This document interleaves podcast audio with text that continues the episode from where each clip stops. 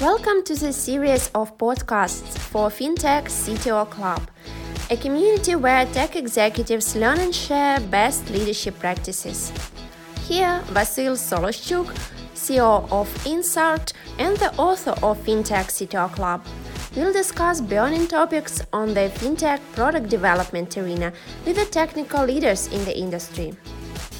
This is episode six of our podcast.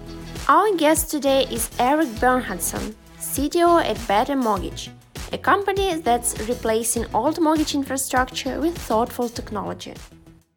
Could you please introduce yourself and tell us a little bit about your background in technology world and how, how are you related to the fintech at the moment? Sure. Yeah. So I run the tech team at Better. Been here for about four and a half years. Uh, so the tech team is about forty people. Uh, and a big part of what I've been doing is hiring more people, make sure everyone's happy and productive. Before here, I was at Spotify for six and a half years. Uh, so I was part of uh, Spotify from uh, forty engineers, or from about forty people to two thousand people. Uh, so went through sort of an interesting startup growth journey. I used to run the machine learning team there, or the music recommendation team specifically. So I focused a lot on music recommendations, in particular, a lot of large-scale machine learning. As my background is, and before that, I used to run the data team at Spotify briefly. So, so my background is quite quantitative, statistically, like like focused on statistics. But I, but I've been doing a lot of stuff back end, front end. Been coding for twenty-five years. Um, back in high school, I used to go to a lot of programming competitions. Um, so that's sort of my background from Sweden. Yeah, yeah that's cool, cool. So uh, as you have experience uh, scaling the teams, you know, like from few people uh, to like a dozen and even forty people in the team at the moment. Yeah. So uh, I, I have a question like, uh, Uh, how will you define who is the best software engineer for your team? As soon as you're recruiting so many people and interviewing so many people, uh, but definitely not hiring everybody, but how will you define? Because this is this definition is different from one one team for another uh, to another team. Yeah, so do you mean throughout the interview process or do you mean once they're actually here and I'm managing them? Like, do yeah, you, I, so let's, let's, let's talk about, first of all, so let's talk about who will you... Who will you hire and who will not, uh, and who is not hired for you? Yeah, so who, totally. What What yeah. are the criteria? What are the major criteria? Yeah, or... absolutely. So, so hiring is something I take very seriously. I, I've written a couple of blog posts about interviewing and hiring as well. Um, I, I think startups live and die with the quality of the people they have, and, and so it's probably the most important thing you can do as a C T O. And I think any C T O should spend at least half their time recruiting. Um, and so. What I've found is that the most predictive, like you want to look for things that are predictive of future productivity. And so the things that t- that I t- tend to think are most predictive is, um, is uh, first of all, hiring generalists. I think uh, I'd rather hire someone who's like, knows a little bit about everything. Because the truth is at a startup, a lot of our tech stack is still like yet to be defined. And like the biggest value that someone can bring in is like to, to come in and say, hey, actually for this type of problem at my previous job, we used to use Redis this way. And I think we should use Redis here as well. So like, and, and you know, and, and like, you know, for someone to come in and like bring that piece of advice can actually be like super valuable, right? So what I don't think is super valuable is like to hire for like super deep, like algorithmic skills. So I try to hire for people who know a little bit about everything. We try to focus a lot on system design. Uh, so basically, you know, I, I focus on like, can you build this system, like kind of whiteboard it out, like what are all the components? What's the front end? What's the back end? How does the front end and the back end talk to each other? What, how would you use a database for this? And then kind of go through like all the different layers, like queues and caches, and would you use a cloud provider for this? Like which one and how? Uh, and I found like people who know a little bit about everything, they tend to be more productive here once they actually join, because they can, a lot of how they contribute is actually like bringing in sort of not just like, oh, I know how to solve this, pro-. like not just like solving things quickly, but also like bringing in new pieces of technology. Um, mm-hmm. I found that people from startups, it's a little bit along the same vein, but like startups tend to be more productive for that reason. I think it's like, you know, first of all, they're generalists, but also I think there's a piece of like autonomy. Like there are people who, who can take a problem end to end and think commercially about it. So, you know, I don't want to be a C T O. It's like sitting down with people and say, hey, you need to add a column to this database table. And then you need to add an endpoint that reads from this column. And, you know, the should be like REST and the query parameters should be this. Like I want an engineer who I can tell, actually, can you do this integration with this third-party A P I and then go figure it out themselves? So, so I want people who can like figure out, you know, all this sort of business decision along that way that makes sense. Uh, and then uh, what else was I gonna say? I think I think there's a little bit of like a spectrum between like tools-oriented people and like goals-oriented people. And so sort of kind of similar to what I said, like some people, like they're very interested in like a particular tool, be it could, you know, could be like functional programming or like machine learning. And like, they really want to work on that tool. And that's like what gets them excited. And those tend to be the people that I don't think are like super valuable at, at like a smaller and medium stage startup. Uh, you want people who don't care about the tool. You want people who can focus on a business problem and then pick the tool based on that. And so for people who are like super interested in like, oh, all I want to do is like cool machine learning, then I usually say, actually, you, should, you might actually probably go want to go work at a big company because they then you can like specialize and be like the world leader in like one particular thing. Here, you're going to have to work on a lot of different things. And, you know, you're not going to have to go like super deep. On the other hand, like at a startup, you're going to be part of a journey and like be part of building a company. And that's pretty exciting, I think. So I don't know if that, does that answer your question? Yeah, I think so. I think so. So, um, and uh, it's also interesting to know uh, what, I mean, like it's, you, you have grown the team like from two to forty at the moment in the current company. But and uh, my question is, uh, what are the major challenges when you need to grow the team, and how do how will you structure the team? How do you structure the team? You know, at the moment, because you know when you have only few few engineers, it it probably a very flat structure. But when you have a forty or more people, so you yeah. need maybe to split across uh, product areas or whatever. So what's what's your approach here? What's your insights uh, on that question? Yeah, uh, first first of all, in terms of team growth, I, I don't think there's any secrets. You just need to do a lot of interviews, uh, and you know, in particular, I, I've done something in the order of two thousand interviews since I started here. It's just a numbers game. So you just need to put in the time to hire the right people. That's it. Like, you know, and I mean, like, obviously you need to have like a, a smart interview process, and uh, you need to be able to sell to candidates and, you know, have like market, you know, good salaries in the market you're hiring for. Uh, but, but, you know, none of that, you know, none of that is going to save you from the fact that you're going to have to put in a lot of hours of interviewing or, or like a lot of hours of hiring and recruiting and drinking coffee with people and taking people out for lunch or, you know, talking to people over the phone or whatever. Um, so I think that's always the hardest part of, of hiring. It's like hard. It's like, I always say it's like hard in the sense of like learning Spanish. Like, you know, learning Spanish is not hard. Like, you know, everyone can learn Spanish. It's just, but it's hard in the sense that you have to put in thousands of thousands of hours to actually do well. Uh, so it's like hard in that sense. There's like two different meanings of the word hard in English. Um, in terms of team structure, there's a couple of things I feel very strongly about. So first of all, I think at a startup, like you want to optimize for iteration speed, and you also want to optimize for flexibility. And so for that reason, I don't believe in having like a, a back-end team and a front-end team, for instance. I'd rather, I think it's much better to hire people who are generalists, you know, typically full-stack engineers, and have them focus on different product areas instead of having like a front-end team and a back-end team and a mobile team and a data team or whatever, or like data team is fine. But uh, rather like have like one team focus on like user acquisition, one team focus on this pra- product, one team focus on this product, and then have mm-hmm. people be able to pick up a, a product end-to-end and ship it, and have P Ms focus on also like a business area. And, you know, and, and that way you can iterate quicker. And you can also have, you also get a lot of flexibility, because the truth is at a startup, you don't know from one day to another. Maybe one day it's like, all you need is front-end people. And then the next day is like, you need a ton of back-end people. And so, mm-hmm. so hiring people who know both is actually fine, or like that, you know, and again, it goes back to sort of generalist, like the generalist you need at a startup. Like it, it's better to hire people who know a little bit about everything. And I found that good back-end engineers, they don't have a problem like adding a few buttons or form fields in the front end. And then you can hire like one or two like front end experts who only do front end, but most of the people I think should be full stack with probably more of a back end focus. Mm-hmm. Um, then I think there's interesting challenges around like how you scale your team. And th- that's like some, something I'm, you know, at the point now where I'm like, we're forty engineers. So it's not longer like, it's no longer like everyone knows everything that's going on. And so one of the things that I think happens when you're like thirty, forty people is like, I need to spend far more of my time like just talking to people and telling them what's going on in the company.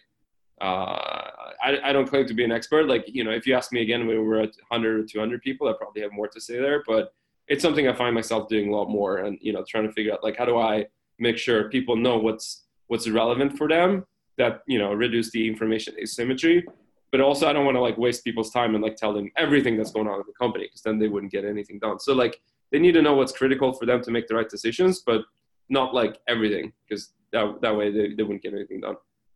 I think, so I think it's tricky.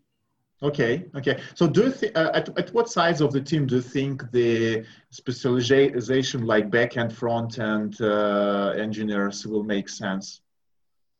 Uh, I mean, I think, I think back end specialization, like never, like I, I, or like, I mean, like in practice, some of my, a lot of my people are back end specialized, but I still mm-hmm. call them full stack engineer, because the expectation is like, even if you're a backend engineer, you should be willing to jump in on the front end and, and do some basic stuff. We started hiring a couple of dedicated, fully focused front end people uh, about a year and a half ago, when there was this, you know, when the front end, you know, we decided to, you know, we really care about design. We want, you know, to like have a beautiful website. And, and we noticed there was a couple of things where we truly needed someone who's like, the problem is, like, if you hire full stack engineers, they don't really care about design as much. Whereas, like, there are people out there who are like, they love design and they love thinking visually and they like love working with designers. And so my feeling is like, you want to have like a couple of those like front end people, but I think everyone in the team should actually do a little bit of front end. Okay. Okay. Cool. And then cool. There's like other specialized roles. So I started hiring a data team about mm-hmm. a year ago. I think that one makes a little bit more sense, because there's a couple of things they need to know. You know, they need to have, you know, good skills, a little bit of skills in like statistics, a little bit of skills in like E T L and data engineering. Yeah. I mean, like, everyone I'm hiring right now, like on the data team, are super generalist. And I feel quite strongly that I don't want to hire people who only know machine learning. Like they should be people who can like productionize it and like, and also work with business people and stuff. But, but I found that like people who like, you know, yeah, it's like a little bit of a specialized role. Like you need to be able to talk to, even so, if, even if it's a generalist role, you need to be able to write, build a little bit of stats, like work with business people, you know, build presentations. And those people, they don't need to be like the cutting edge, like world-class backend developers. They need to know like good enough, like production level code, but it doesn't have to be like world-class, but it should be like pretty good. So that's a trade-off. Okay. Okay. Okay. Got it. Got it. So you t- you touched a very interesting question, like uh, that you you don't need to talk to, uh, I mean, to provide all the information to everybody, and but.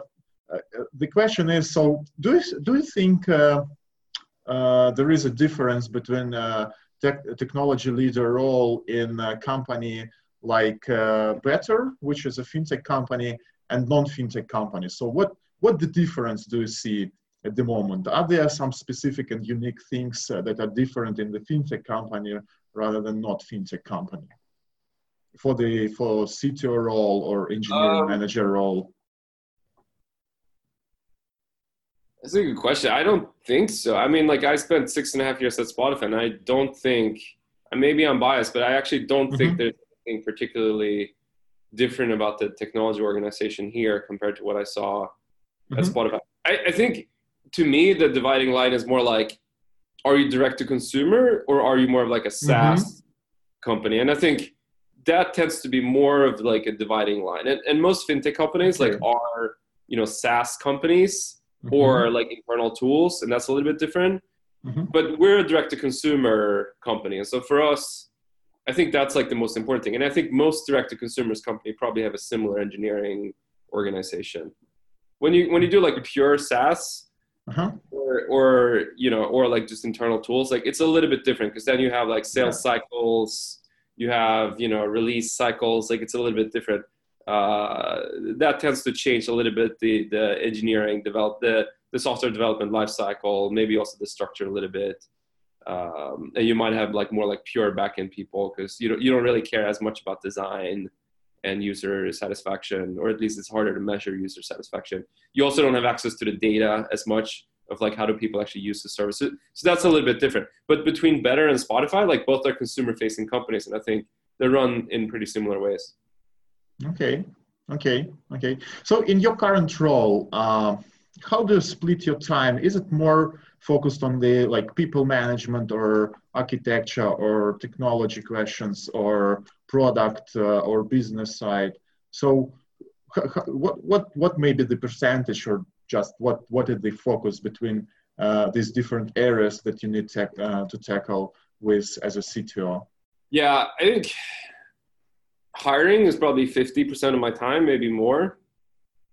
Uh, if you add up like interviewing, employer, employee, employer branding, uh, like selling, having like, you know, informal conversations with people, salary negotiations, reference calls, yeah. uh, all that stuff, you know, the, hiring is, is the vast majority of what I do. Um, architecture, almost zero.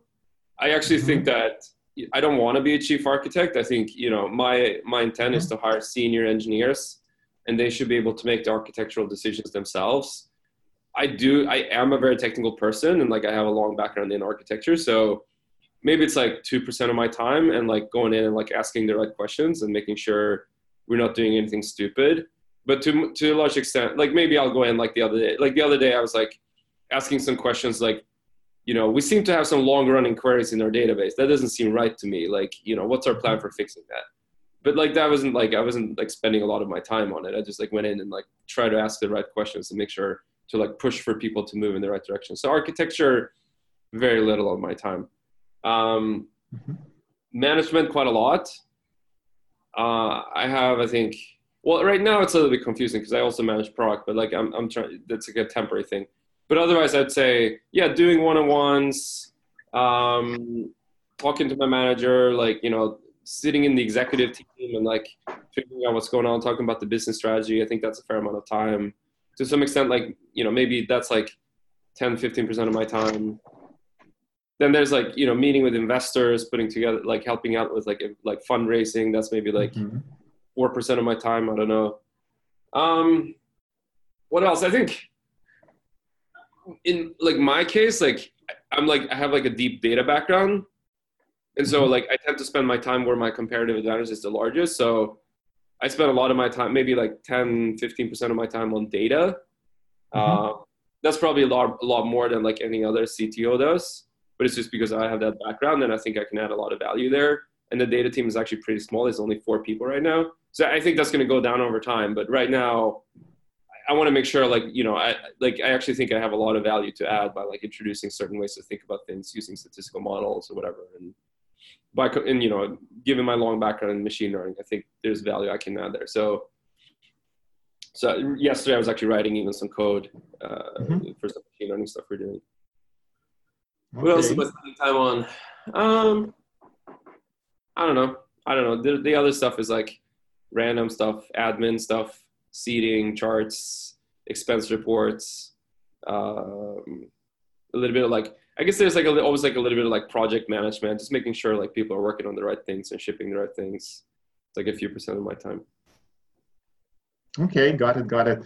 Um, so uh, another interesting topic I would like to discuss is related to technical debt, and uh, it's always, I mean, in in in any system you you you will have a technical some certain level of technical debt, and. Uh, You have a good experience with with uh, with that and like with migration, different kind of migration. So maybe you can share some of experience. How will you, uh, and how will you combine technical debt and uh, actual feature development? What's your strategy? What uh, I mean in different situations? Uh, yeah. And should when should we migrate? When should we uh, just stick to the feature development? So what's what's your uh, insights yeah. on that question?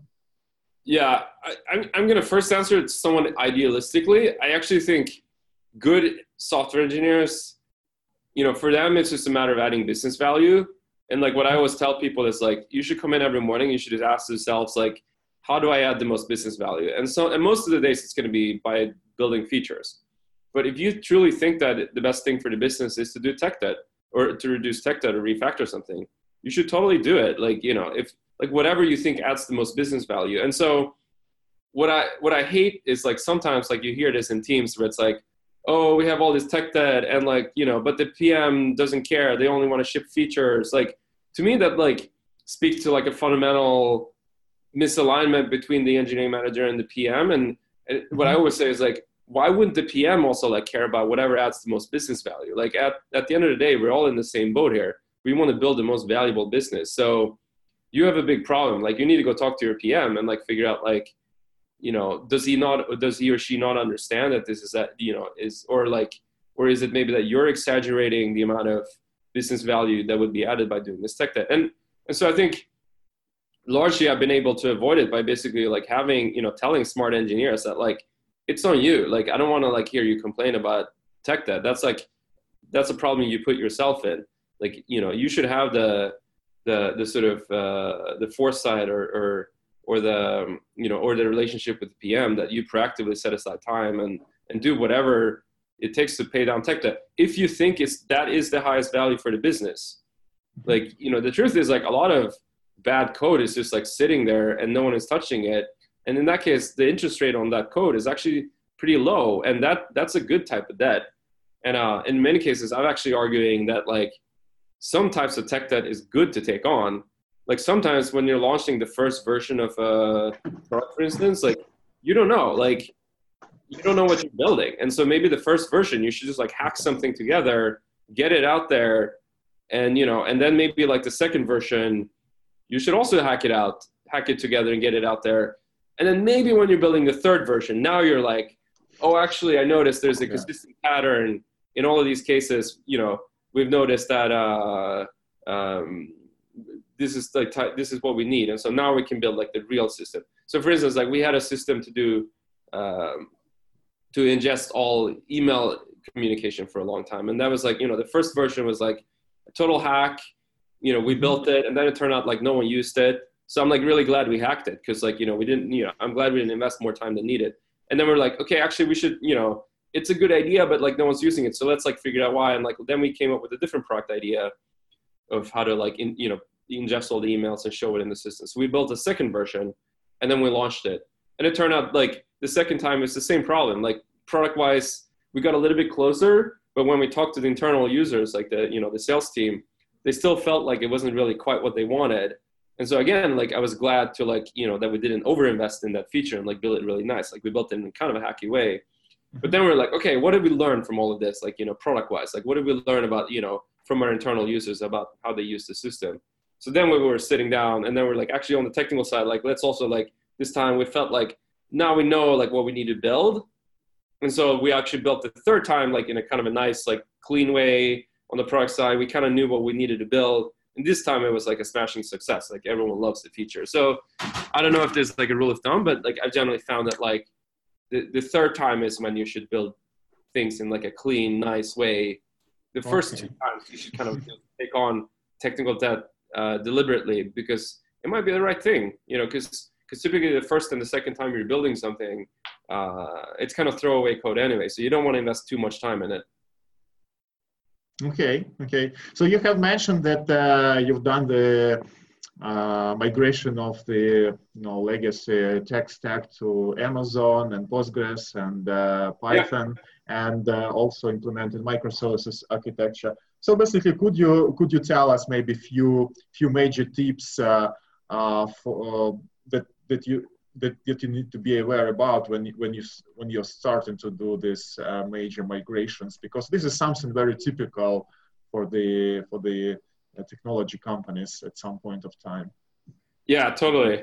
Um, so, so we when I came in, there was only two engineers, and they were working on Azure. They were using Mongo, Ember, Node, um, and so first I was like, I don't know if we should be using Azure because I think most engineers have far more experience with A W S. There's more of an ecosystem. I mean, this is also like four or five years ago. So I think Azure was a little bit smaller back then, but also we were on like Linux, et cetera. So, and, and you know, so I think the A W S ecosystem is far more supported. So, so that was actually probably the easiest migration. We did that in just like a matter of weeks. We just moved everything to A W S and, mm-hmm. and you know, because it was early enough. And then a little bit later, we actually added Kubernetes and it was kind of a similar thing. It was like early enough that it was like kind of easy.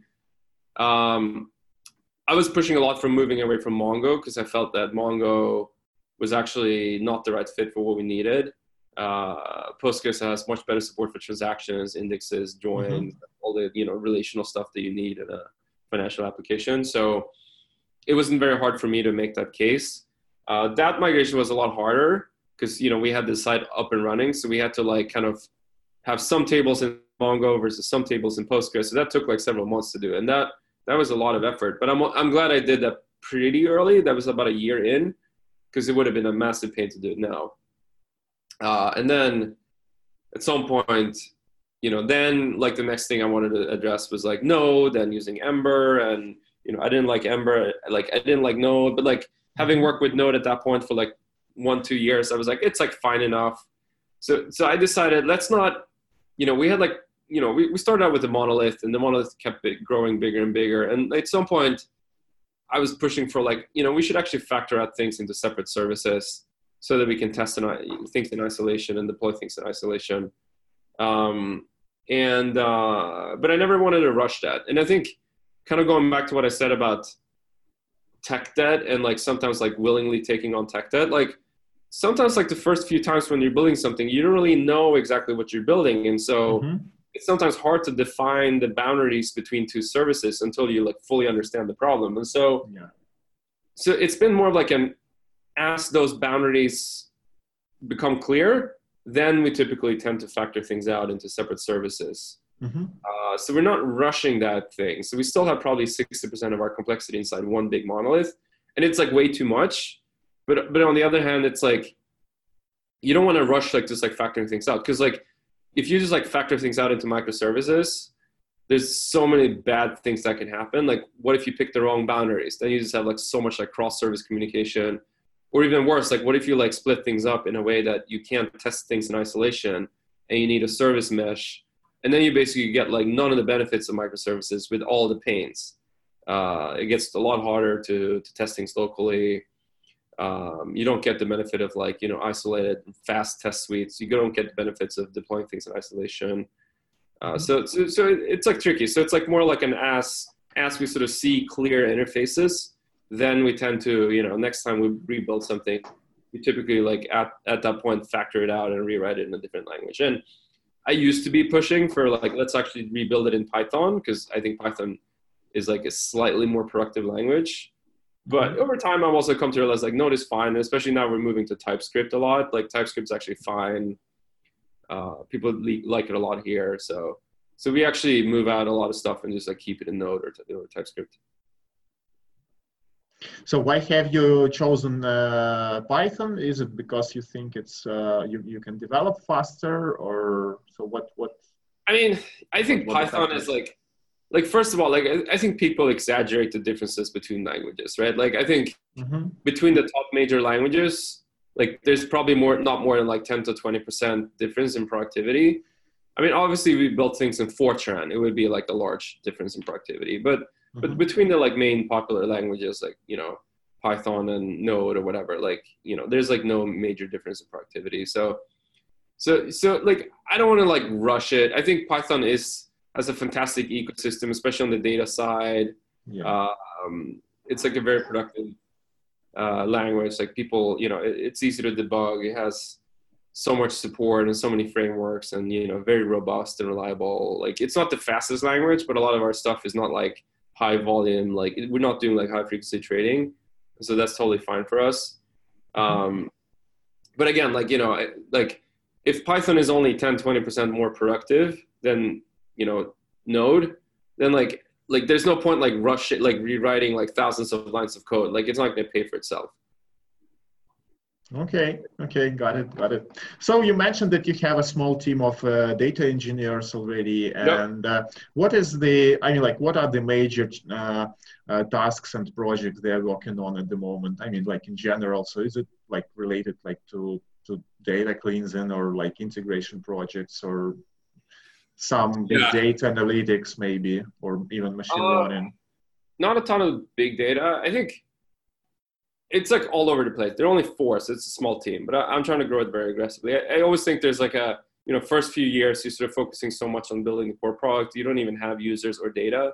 And then you start to get the users, and then you start to get the data. And then suddenly you find yourselves with a lot of data. And you're like, actually, yeah. we should really take advantage of this data. And then you need to hire a data team very quickly. So I'm kind of in that phase right now. Uh, most of our data challenges are not like crazy machine learning algorithms. Like, you know, mm-hmm. there's a little bit of like machine learning, Uh, I'd say probably our engineers spend, you know, data team spends like ten, twenty percent of the time on machine learning, but there's also a lot of more like, you know, building data sets. Um, one of the things I decided quite early is that I wanted this company to be more of a self-service model for data. Mm-hmm. Mm-hmm. Uh, at Spotify, like we had like one centralized data team. And if you had a question, you, you kind of had to go to them and ask us like, uh, you know, you know, what's the user growth in this country, whatever. And that slowed down like people getting access to data quite a lot. And so, but you know, back then it was sort of needed because like we had a lot of data and like Hadoop was the only way and like only our team could write Hadoop jobs.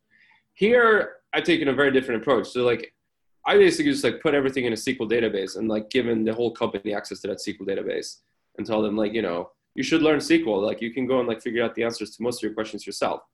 And so that means like a lot of the data team, like what they doing, what they're doing is actually they, they don't have to spend too much time on like basic business questions. They can spend more time on like slightly more complex things like building E T L workflows, like building more like, ref, you know, refining tables and like exposing that to the rest of the company. They also ver- work very closely with the product team. So every data person mm-hmm. is assigned to a product team. And so a big part of what they're doing is like un- understanding user. I mean, again, this is direct to consumer business. And so what I've learned is like, you really want like data people who are like absolutely focused on consumer experience and, and like understanding consumers. And so, uh, so they focus a lot on like, you know, how do users get to our site? How do they convert? Like, what are the different steps in the conversion funnel? What's the drop off rate? Like, how can we improve it? On the marketing side, we have a data person focusing a lot on like a- acquisition costs, like what are the different channels and, you know, how do we, how do we improve our acquisition costs by, you know, increasing volume in one channel versus another channel? And what are the types of users that convert more than other types of users and how much should we be willing to pay for them to get to our site and, um, and things like that. And, um, yeah, so, so it, it's, it's a total generalist. And my experience early on at, in a data team, Uh, is that you want people who can do a little bit of everything. You want people who are like decent at writing code. Like they definitely shouldn't be like bad coders. Uh, so because w- w- what you don't want is like someone who like comes in and like is like, oh, like I have an answer to this business question, but I need this other data set and I don't know how to get that. Okay. So I'm just going to pass it to someone else. Like you want people who can be like, okay, I need to answer this business question. Turns out that like, you know, in order to do that, I need to write a Python script to join like, you know, four tables and get this, you know, and then hit this A P I and then they can write that code and, you know, and, and also, and then by the way, I'm going to productionize it. So it's a cron job that runs every night at two a.m. or whatever. Uh, you want people who can like move all across the stack, business stuff, data E T L stuff, machine learning stuff, um, you know, all of that stuff. Okay, okay, got it. So as soon as you work on the direct to consumer space at the moment, and, and yep. you, you have you have a great experience here. And uh, you know, in, in the FinTech C T O Club, we mostly talked uh, mostly talked uh, w- uh, with people who work on some uh, uh, B two B solutions, and the product management approach looks like uh, in in many cases looks like uh, you need to talk to your uh, Uh, prospective clients, and uh, you need to prioritize the feedbacks, and then uh, based on that, you will be, uh, you know, managing your product uh, product backlog. So, what what what is the difference in the direct to consumer space? So, yeah. How the product management approach r- looks like here?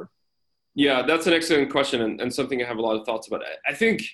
You know, being at a consumer-facing startup for almost seven years, like one of the most important things I learned is the faster you make the feedback cycle, the faster you learn, the faster you iterate, and the better product you make. And and so what I mean with that is that you need to be able to move extremely quickly. And so, for, for instance, some of the things we're doing here is I've when I came in, I, I pushed a lot, and we started doing continuous deployment mm-hmm. from basically from day one. And so the idea is that as soon as something is merged into master, we have a very extensive test suite that kicks off. And assuming all those tests pass, we deploy to production immediately. And so we deploy it to production probably fifty or one hundred times every day. Mm. Uh, and so a lot of our work is focused on small incremental changes and getting those up as quickly as possible. Uh, and and that lets us, that lets us, and then learning from that, right? Like, so in many cases, we can actually ship something. Let's say we're building a new feature. We can ship it in the morning, and already by noon, we'll have some data about how users are interacting with that feature. So let's say we realize, actually, we made a mistake. Like, you know, it's really confusing. Like, users, they're not using this feature because uh, the button has a really confusing label. We see that in, you know, the data. Uh, we can like know that within hours. And then we can like say, actually, let's fix that button and release like a second version, or like fix the number of things in, in the same day.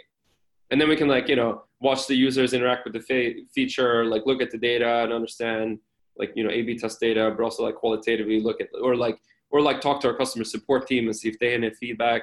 And then like later today, l- later in the same day, release like a third version. So like making that like feedback loop, like super tight, and like being able to like iterate very quickly, that's one of our biggest competitive advantage. And especially when you compare us to big bank, you know, big banks, they will launch a new version of their site maybe every three months.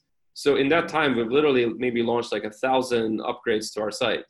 Mm-hmm. Uh, and so everything I've learned, and like we've very deliberately, you know, focused on um, creating a process that lets us move very quickly and incorporate feedback loops all the time, and um, lets us be flexible and iterate. And so, for instance, we don't do sprint cycles, because like if you have sprint cycles, that again, like that assumes like you have like a, you know, two to three week like planning thing, and then you ship at mm-hmm. the end.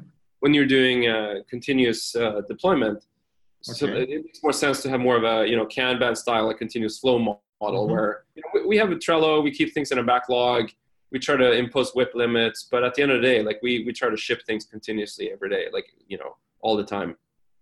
Uh, so it's a very different consumer, and and and I actually, you know, I don't I don't think this could be overstated. I really think that this is a new model for building consumer products that was like basically invented in Silicon Valley in the last ten, twenty years, or maybe even like five to ten years, like this ability to like ship quickly. Mm-hmm. And it completely changes the way how you think about building products.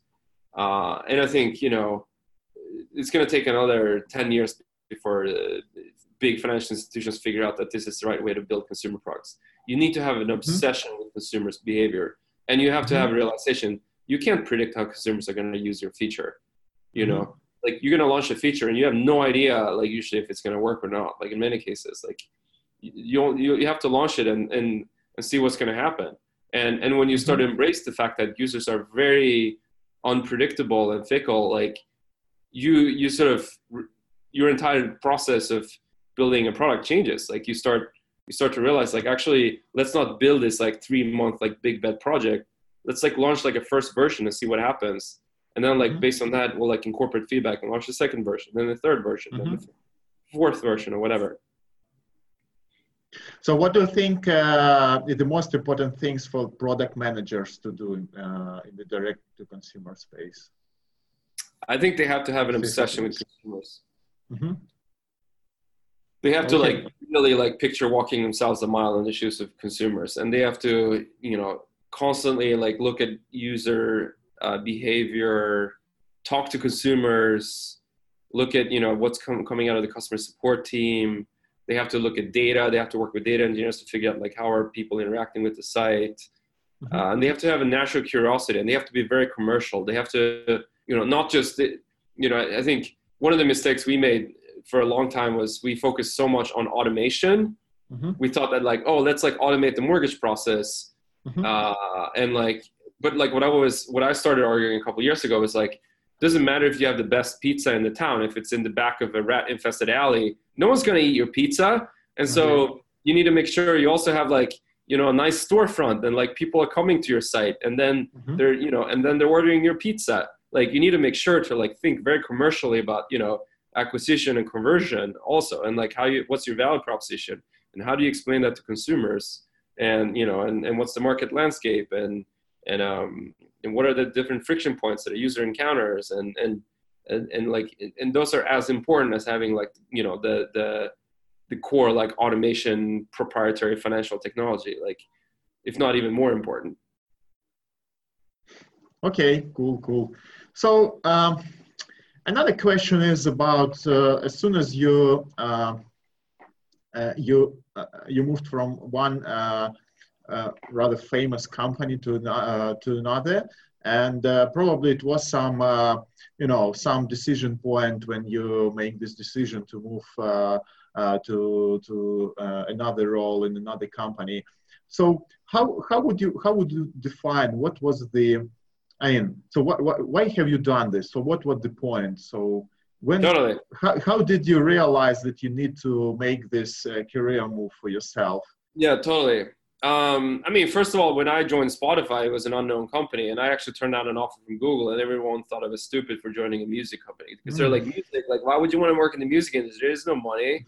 But like, why did I join Spotify seven or like ten years ago, actually eleven years ago? Uh, I liked the product. I thought it was a really cool product. And, but like, actually, most importantly, there was a really smart group of people that I knew at Spotify that I wanted to work with. And I figured, you know, I'll go work with them. Like, I don't even know if the product is going to be successful, but it doesn't matter. I'll learn a lot from them. And I think that's always the most important thing is like you work with smart people that you're going to learn from, especially when you're young. You want to focus on building your human capital. And then, you know, I was lucky. Like I ended up at a startup that ended up growing a lot. And I think what I learned at that, you know, being at Spotify for so many years was like the faster your company grows, like the faster your personal growth is. Like I got, you know, I started managing people when I was twenty-five. Started, I didn't have like a formal background in machine learning. I know a little bit about it, but I started, you know, running a machine learning team like pretty early. Mm-hmm. Um, and I think like, you know, going through a fast growing startup is, is uh, it's like being at a different place every year. It's like being at a different company every year. So, so I think that learning experience was very, very unique. And I'm very happy I was there. And then like one day I, I realized like Spotify was like a very big company and like it was two thousand people. And I thought to myself, you know what, like all this stuff I've learned at Spotify, you know, I, I actually want to take a more active role and like maybe go back and like I missed the early days of Spotify and I, I would love to go back and take everything I learned and like apply it in a more active way by being someone who's more of an executive and like can make those decisions, like take everything I learned from Spotify and apply that. And so at that time I was looking around and, you know, I thought to myself, technology has already changed a lot of stuff like media, communication, publishing, you know, music, whatever. Like I think it's fair to say Spotify transformed the music industry. And so I was looking for like, what's like the next thing that technology is going to change? And I realized like one part of like talking to a lot of people, like one thought that I had was like, maybe it's like, you know, something like banking, like, you know, especially in the U S, like banking services are really bad. And like, you know, especially mortgage industry is like, terrible. And it's mm-hmm. one of the largest industries okay. in the company, in the country, and it's completely broken. And I think, you know, so I, that kind of opened my eyes. And, and I thought to myself, maybe the smartest move you can do is, you know, go into like a really, really terrible industry. And then I was like very important, very impressed with the early team here. It's here at Better. Uh, so I always thought to myself, maybe like opportunities, get a group of smart people, go into a broken industry and then fix that industry. And in the same way as I think Spotify transformed the music industry, I think the sort of prospect that we have is to, to transform the entire mortgage industry, which, you know, a hundred times larger. I think industries are always like cool once they're already transformed. Like if you'd mm-hmm. asked a bunch of engineers like five years ago, would you want to go mm-hmm. work in the taxi industry? They'd be like, taxi, that sounds super boring. Why would I want to work there? But now like Uber and Lyft are kind of cool, you know? So like, I think, I think if you want to be a little bit ahead of the wave, you kind of need to think about like, what are industries that right now are really boring and terrible, but you know, with technology it could be much, much better. And that's mm-hmm. where you want to be if you want to be a little bit contrarian and kind of think, you know, what's like the next cool industry to be in, you know, five years down the road. Mortgages are, are still like very unsexy, but it's also, it's like a big part of, you know, American uh, lives, like to get a home. Yeah, and so, you know, if you think about it that way, and like, if you think about real estate, like there's something to it. Like there's something about like helping, you know, normal people get a home, and, and uh, it's the biggest financial transaction most people do in their lifetimes. And, and it's absolutely terrible. So, so that, that excites me. And I think, you know, in retrospect, I think, you know, people are going to look back and see hopefully that like, oh wow, that's like in an industry that really needed a change. Um, and hopefully we can be a big part of changing that. Yeah, that's that's really cool. So, and how, how will you define uh, the broken industry? So what is that? So how, how will you understand that? How can you understand that the industry is broken? Uh, on, and yeah. uh, uh, why do you think more specifically the mortgage industry is broken? Yeah, I think, I mean, if you look at just like the amount of transaction cost in a real estate transaction in the U S mm-hmm. is actually among the highest in developed, you know, out of developed countries. Mm-hmm. I'm from Sweden, and you know, transaction costs are much lower in, in Sweden. Like, so there's a lot of middlemen, and I think, you know, so there's like real estate agents, there's mortgage brokers, there's loan officers, and you know, title agents, and all kinds of people who want to take a little bit of money. And I think, um, I mean, part of it is like actually sort of regulatory, like lobbyist effort, but I think also what ended up happening was like it actually wasn't so. I mean, it was like broken in a different way, like before the subprime crisis. Like it was like broken in the sense that like anyone could get a mortgage, and that was probably bad. But in terms of like how complex the process was, it was actually more of a streamlined, easy process, right? Mm-hmm. And so after the subprime crisis in two thousand eight, a lot of new rules took effect, right? Like probably like, you know, some extent justified.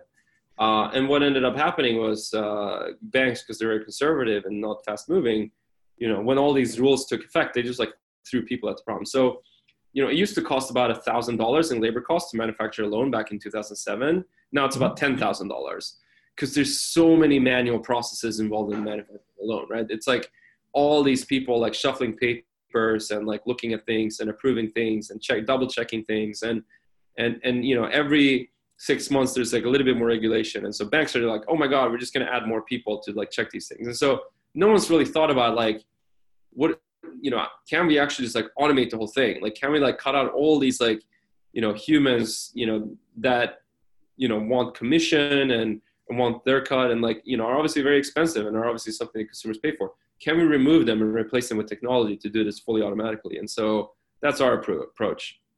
And by doing that, we cut a lot of costs. We can offer lower rates, better user experience, et cetera.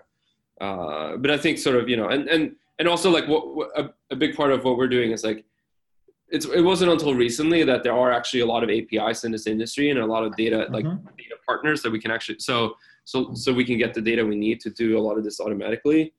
But so like, finally, like, you know, banks have gone to a point where like the process is really bad, you know, the costs have been growing, there are the A P Is. And like, I think finally, like now it's at the point where um, it's time for a startup to, to rethink and like actually, what would the mortgage process look like if we rebuilt it from scratch? The whole industry basically operates as if the internet doesn't exist, right? You know, yeah. To the extent that people use computers, it's like, instead of like, you know, moving around things with pen and paper, they're like emailing P D Fs, like, which is like basically the same processes. They just, you know, email P D Fs instead of walking around with paper. Mm-hmm. Uh, nothing about the, the process has actually changed. Okay. Got it. Got it. Yeah. Very interesting. Uh, yeah, I think in, I mean, like fintech overall uh, is working with many different uh, broken industries, I think, uh, because yeah. in the wealth, in wealth management and in insurance, in banking yeah. space, and even in payments where we have many, yeah. you know, digital transformation. Absolutely. But you still need to do many things. Um, I have, yeah, I have a couple of last questions. And actually you mentioned that, uh, you know, you need to talk to people. Uh, and uh, the question is, so you also mentioned about the ma- mentoring. So what would you uh, define like an efficient men- mentorship process? Uh, so what is that? So why why do we need to do this uh, with our people? Mentoring? Yeah, mentoring. Yeah. So yeah. you... you... Um, yeah, I, I think the most important things that I always learn is like, you know, I have a great relationship, or used to have, you know, at least with the C T O at Spotify, which is, you know, a little bit of a mentor for me. I learned a lot of things from him. And for me, it was like really helpful to, to always like hear like what's like beyond behind the curve. Like, mm-hmm. you know, when I was managing like ten people, you know, being prepared for what's going to happen when I'm managing twenty people. And, that, and then yeah. when I manage twenty people, be prepared for what's going to happen when I manage forty people. And now I'm like super nervous about what's going to happen when I manage eighty people. And so, you know, like hearing that from people who've been through like, you know, one step ahead before, I think to me, that's always been like the most useful thing uh, to hear from them. And then I think this is, you know, best practices, like knowledge sharing, you know, what, like how often should you do one-on-ones? Like what's the best structure for one-on-ones? Like what's the best structure for communicating changes to your team or, or how to structure a team or whatever, like, you know, just more like information sharing. That can be more with peers though, but I don't know if that answers the question. Do, do you think this should be more formal or informal process, mentor, mentoring and mentorship? Like uh, you have a team of engineers, so uh, I don't know. Do, do you think you need to to start doing mentorship? Uh, is it uh, uh, you know, a must-have thing or only for people who are asking for mentorship? I, I mean, as a manager, like you're as a C T O, like I believe a lot in servant leadership. And I think that's like inherently somewhat like mentor based, right? It's like, you know, the manager's role is to some extent, like observe and like trying to step in and like help when like they see like their direct reports struggling. And so like, I think like in that sense, like a lot of like, you know, a lot of the core of engineering management is like, is mentorship, right? So, you know, call it formalized, like, I guess like, you know, it's a part of just like management. Um, I think it's good on top of that if people have like informal relationships with companies, especially like for me, it's useful to like have like informal relationships with people outside of my company. I don't even think of most of them as mentors. I think of more of them as just like people I know that have a different perspective on things that I can learn from, right? So that's more like informal. And I think that's okay. like probably at the level where I want it, want it to be. I'd be, it'd be awkward for me to like go to someone and say, hey, do you want to be my mentor? Like I've never like in reality found that people like really think about it that way. It's more like just people having coffee, like sharing knowledge. And sometimes yeah. like one person is far more senior than the other person. Uh, but it's still sort of fundamentally like people just like talking about the different challenges they have and, and sharing advice. Yeah, me personally, I like to, you know, I like mentorship process because I can talk to more senior people and ask questions, but it's more informal, you know, like talking, uh, I know, like right. having a cup of coffee and uh, talking about totally. things. Yeah, and uh, also a question regarding New York uh, machine learning uh, meetup. Uh, yeah. So could, could you tell us a few, maybe a few tips, few insights, how to run the successful community, technology community? Yeah, it's actually pretty straightforward. I think mm-hmm. um, you need to find a venue every month. You need to find a good speaker. Uh, mm-hmm. I've actually been like too swamped like last few months. So I've been doing a kind of a poor job, to, admittedly. But it's something I want to start, you know, doing again more. Okay. And the biggest challenge for me has been to like keep the conversation at like a sufficiently high level, like especially mm-hmm. something like machine learning tends to attract like people who have like, you know, complete beginners. And so mm-hmm. that's fine. Like every once in a while, I don't mind like having like a more like, you know, high level talk about like, here are some cool things you can use machine learning for. But I think it's important also to have more of a community where people can like learn from each other. And so occasionally, you know, every once in a while I try to do like a really advanced topic, you know, let's talk about, I don't know, like, or like some, you know, bring in some like researcher and then actually give people a little bit of a warning. Like this may not be a talk for beginners. Like this is more like intermediate or advanced machine learning practitioners. Uh, I, I think that's quite important too, because otherwise, especially with machine learning, but, but with, I think with most meetups in general, there's always a little bit of a danger that like you only attract like absolute beginners. And then I think it's like harder to create a good community of like, because a big part of what I want the meetup to be is also like for smart people to sort of meet and exchange learnings about, you know, how they use machine learning. Uh, and that's harder if like everyone is a beginner. Okay. Okay. So, I, so uh, beginners are totally welcome is my point. But like occasionally I like to keep also like a little talks that are like, a little bit more advanced. Okay. Okay. Cool. Cool. So uh, you mentioned that uh, your, uh, you know, uh, you, your like statistical models, and uh, I also read a couple of your articles on uh, on that. So do you believe that uh, uh, you know it it it can be beneficial to measure the performance of your engineering team in some way, or or not? Because you know. This is, I think it's hard. There are followers on this topic, whether I, to do think, this or not. Yeah, I actually got to run. I have a meeting at ten thirty, but uh, okay, yeah, no problem. It's up. Uh, no, I, I think it's very hard to measure engineering productivity. Like, you know, occasionally when I'm like a little bit nervous, like does this engineer actually add a lot of value? Then I'll like go and like look in the Git history and see, oh, actually this person has committed a lot of stuff. Cool, that's fine. But but I think it's like very hard to say, oh, actually going forward, like all your productivity is going to be measured by the number of Git commit, because then you set a really bad incentive. So I, I think you have to have like one hundred percent managerial discretion in terms of how you measure. Okay. I, I think cool. I don't have a better answer to that. I think it's almost okay. impossible. Okay. Yeah, just to summarize, uh, maybe a couple advices how to how to how to learn in C T O role. What what works how to for you? Learn? Yeah, how to how to learn as a C T O. I mean, like yeah. we we discussed the mentorship, but maybe a couple advices on that.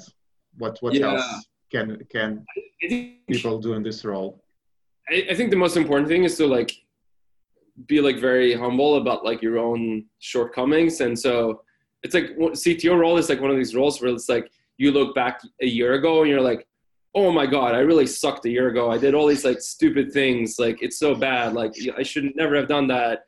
But then like you realize like actually probably in a year, I'm going to look back and say the same thing. And so So, you know, what are those things that I'm doing right now that are really stupid and like I shouldn't be doing? And so, I don't know, that's like my most important thing is like at a very high level is like being open to realize like, you know, you should, you can probably do your job a lot better. The other thing I, I would say is also as a C T O, you kind of need to figure out every year how to replace yourself. Like, okay. you know, everything you're doing, like my goal is always to like, you know, delegate everything to the point where I don't have to do anything. But like what I end up finding is like, by the time I do that, then a bunch of new things come up that I need to deal with. And so I almost think like every year, like you need to like, it's, it should be a new job. It's, it should almost be like, you know, the stuff you're doing, you know, a year ago, by now you should have delegated so that everything you're doing now is things you didn't do a year ago.